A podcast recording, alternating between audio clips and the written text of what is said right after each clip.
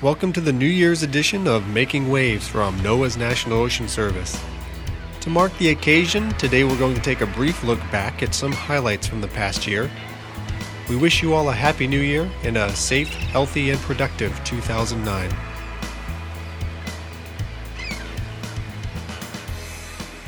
Let's start off today on the coasts.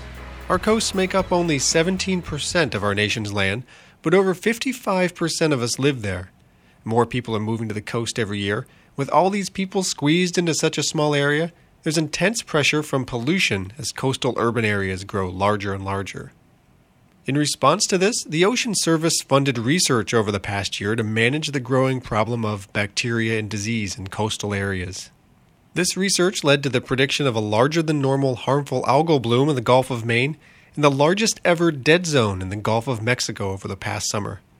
These predictions helped local communities prepare for these events, and this research is also producing the science to help us better manage events like these in the future to help reduce economic loss and protect human health. We also continued to look at the effects of natural hazards on coastal areas.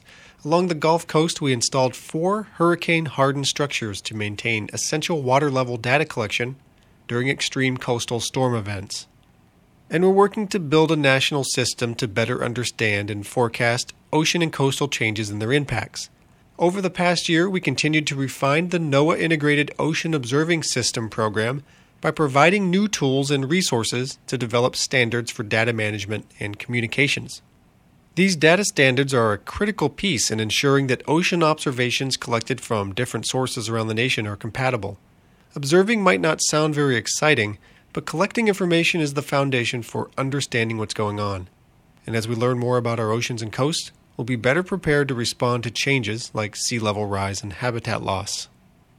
We were also busy this year supporting the ships and barges that form the backbone of our national commerce system.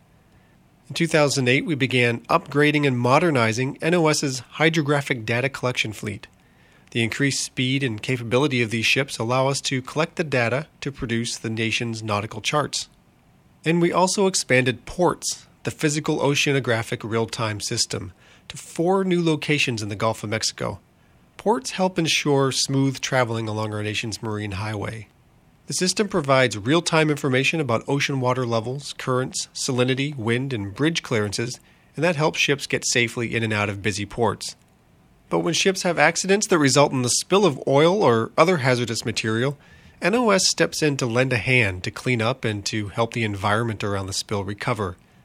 In 2008, we responded to nearly 180 hazardous spills, restoring damaged resources, and delivering the tools, information, and training needed to help coastal managers do their jobs better. Finally, NOS continued working on innovative science and technology solutions to solve coastal problems in 2008. Last year, NOS scientists released a major report assessing the condition of coral reef ecosystems. The report showed that nearly half of the nation's coral reefs are now considered to be in poor or fair condition. And NOS commemorated the designation of the Papahana Papahanaumokuakea Marine National Monument in Hawaii as a particularly sensitive sea area to support conservation of this nearly 4,500 square mile pristine coral reef habitat. Well, that's just a small taste of what we've been up to over the past year. If you want to learn more, we'll be posting our annual report online within the next few weeks. Be sure to check it out. And the address to visit is oceanservice.noaa.gov. Well, if you have any questions about this week's podcast or about the National Ocean Service, send us an email at nos.web at noaa.gov. And if you have a question about the ocean you'd like answered, you can email us that too. We're developing a list of ocean facts on our website. Give it a look and let us know what you think. And that's all for this week.